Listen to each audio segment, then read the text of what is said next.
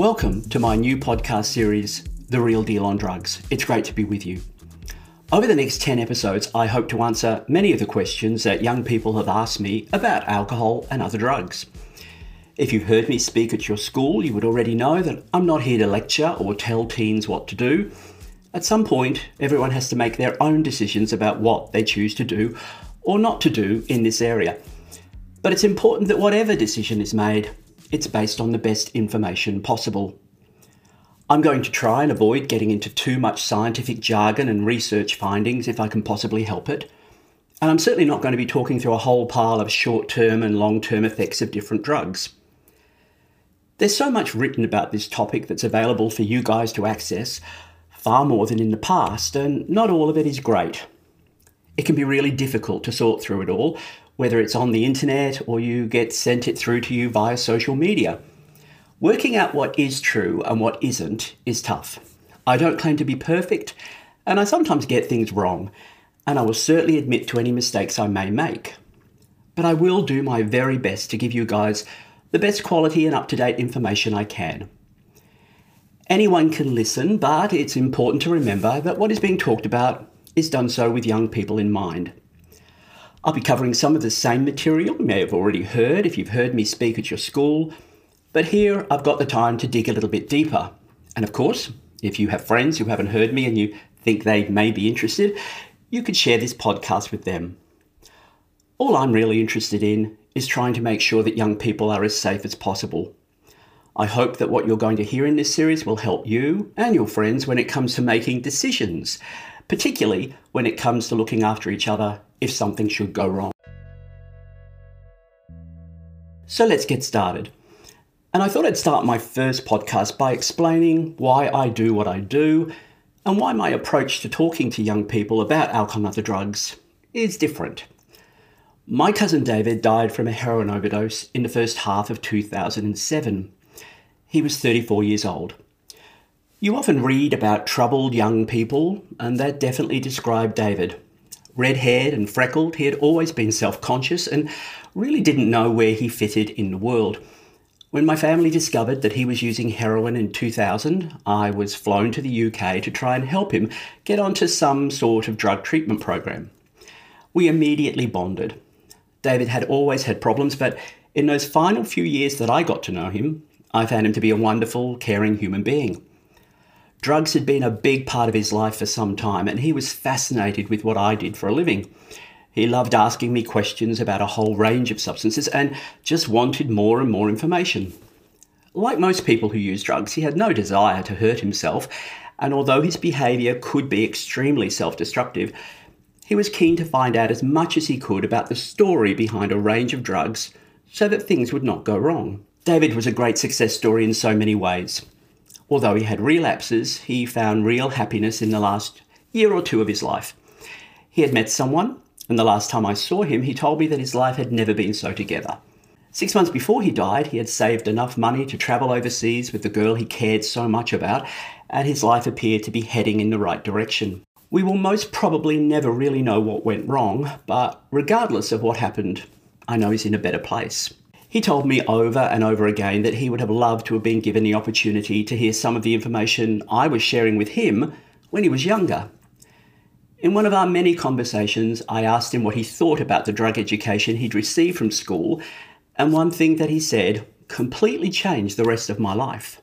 They kept telling me what they thought I should know instead of what I actually wanted to know. From that day on, I started to change how I presented to young people particularly in terms of the messaging I developed. It's no wonder that young people don't listen to us when it comes to this area.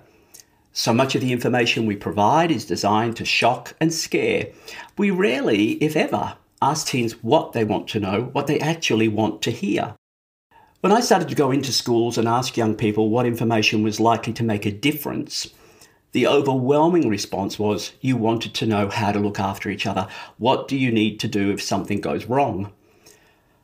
I really do believe that if we give you information like that, you're more likely to listen and take it on board.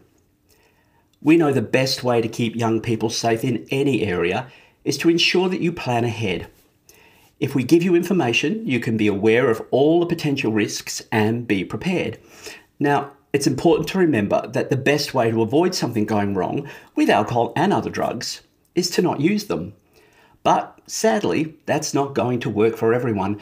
So, making sure you're all armed with the best quality information, as well as little tips and strategies to keep you and your friends safer, is what I try to do. So, what am I going to talk about today? Well, I'm going to look at the importance of never putting someone to bed to sleep it off. The practice of putting someone to bed to sleep it off has been around for as long as alcohol has been consumed, and most times the worst thing that happens is that the person wakes up the next morning feeling a little worse for wear or covered in their own vomit. Sadly, however, that is not always the case. With some drunk people throwing up during the night, resulting in them choking on their own vomit. Unfortunately, alcohol can affect the nerves responsible for the gag reflex, meaning that when you put a drunk person to bed to sleep it off, instead of the vomit being expelled as it normally would be, it sits at the back of the throat, resulting in the person choking to death. Others simply stop breathing after being put to bed due to alcohol poisoning or an alcohol overdose. That is, they've drunk so much that parts of the brain that control basic life support functions, such as breathing and heart rate, just shut down. Many years ago, a year 12 girl approached me after my talk, very distressed.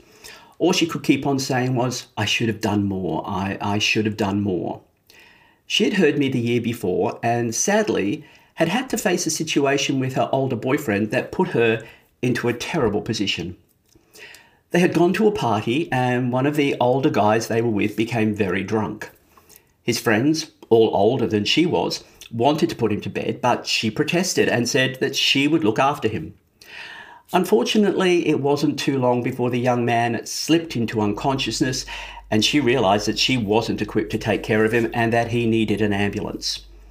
When she told her boyfriend and the others that they should call triple zero, they laughed at the situation and told her that he often got smashed and that all they needed to do was to let him sleep it off. She told me that she tried to stop them, but she finally gave up and left him with them.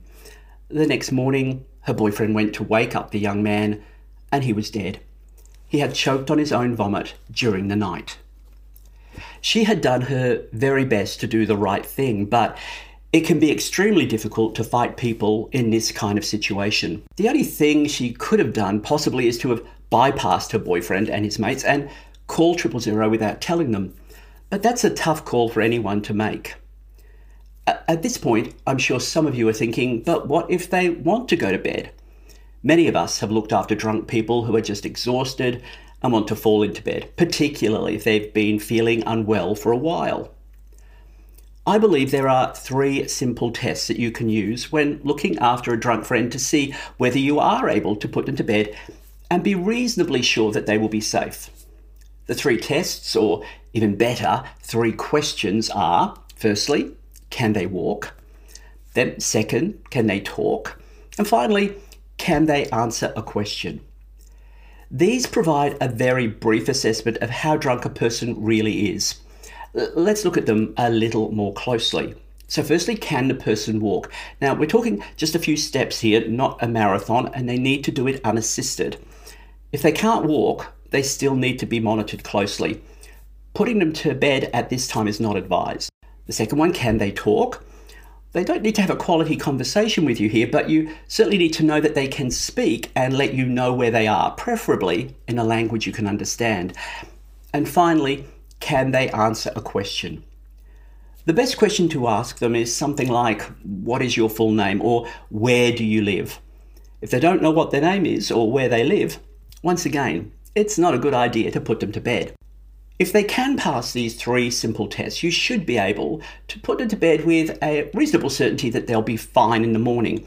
It is important, however, that you make sure you put them into bed in the recovery position. If you're unsure how to do this, you can always find a video on YouTube that can show you exactly what to do, but basically it involves rolling the person onto their side and then gently tilting their head back. This helps ensure that if they do vomit whilst in this position, their airway is as open as possible. Make sure that you haven't left them lying on their bed facing the wall. You, you want to be able to see their face. Once you've got them into this position, grab a pillow and fold it into two, halve it, and wedge it behind their back. This will hopefully ensure that they don't roll over through the night into a dangerous position lying on their back. If you can, it's also not a bad idea to place another pillow in front of them as well. This would be best positioned so they can either hold on to it or just place there to help prevent them from rolling onto their front, where they could also struggle to breathe. Once you have got them onto the bed and in recovery position, it is still important to monitor them. At the very least, this is a 10 minute sacrifice of your night where you are watching them carefully, ensuring that they are breathing steadily, that they haven't vomited or rolled over onto their back. Now, it would be best if you could do this for between 30 minutes to an hour, but realistically, that's not always going to happen. So try to do the best you can or share the job with someone you trust. The major issue with looking after drunk people, particularly in terms of letting them go to bed, is that you can never be quite sure when they actually had their last drink. As a result, you can't know with any certainty that this is as drunk as they'll get. There could be more alcohol in their system that has not yet been absorbed into the bloodstream and hit their brain. In fact, there's a real possibility that they could actually get more drunk and their system will slow down even more, possibly even shutting down breathing altogether. Because of this, some people suggest that you should try to wake up the drunk person every 5 to 10 minutes or so during that first hour after you've put them to bed. This is done simply to make sure that they are actually able to be woken up and that they haven't lapsed into unconsciousness, that is, they haven't been poisoned and need urgent medical assistance. They don't need to have a conversation with you, but you need to see that there are signs of life. They open their eyes, they say something, or they even push you away. That's enough for you to know that, at least at that point, they're still okay. The trouble with this piece of advice is that although it's absolutely the right thing to do, for most young people, it's a huge commitment. And if they've been drinking themselves, they're simply not going to do it. That's why it's best in these situations to ask a sober, responsible adult to help. I've met many parents over the years that have received a call to say that their teen had been found incredibly drunk somewhere, whether it be a party or a gathering, or sadly, all alone, left by their friends in a park or at the beach, and would they come and pick them up? It's amazing how many of these parents have said that when they got their child home, they put them to bed and sat with them for the entire night. They didn't leave their side, monitoring them carefully just to ensure they were completely safe. Of course, there are some young people who are willing to do that for their friends, but it's a huge responsibility. Realistically, it's much better to hand it over to a parent if you can. But if you are going to try to deal with this situation yourself and put a drunk friend to bed, Here's a great little trick that a nurse once taught me that could be helpful. Before you do, take the time to quickly take your friend's pulse. Once you have, wait 10, 15 minutes and then take it again. What you need to see is that the pulse is either steady or getting stronger or faster. If it is dropping or slowing, that means it is highly likely that alcohol is still making its way to the brain and putting them to bed is potentially very dangerous. If that's happening, you've got to wait a little longer before doing it. It's just too risky. If you do end up making the decision that it is okay to leave them, you're satisfied that they are in a safer position as possible, and they do not appear to be at risk of alcohol poisoning, there are a couple of things you should put by the bed just in case. Firstly, place some sort of plastic container right next to the bed just in case they wake up and need to throw up. I always say a plastic bucket is best, but any kind of container will do. It's also not a bad idea to leave some water for them to drink. It's not wise to leave a glass of water on the bedside table or whatever, as if the person is a bit disoriented and thrashes around, they could hit it or cause it to fall and smash. Drunk people and broken glass is not a good mix. A water bottle would be great, and if they wake up and want to take a couple of sips through the night, which many do, it's all ready for them.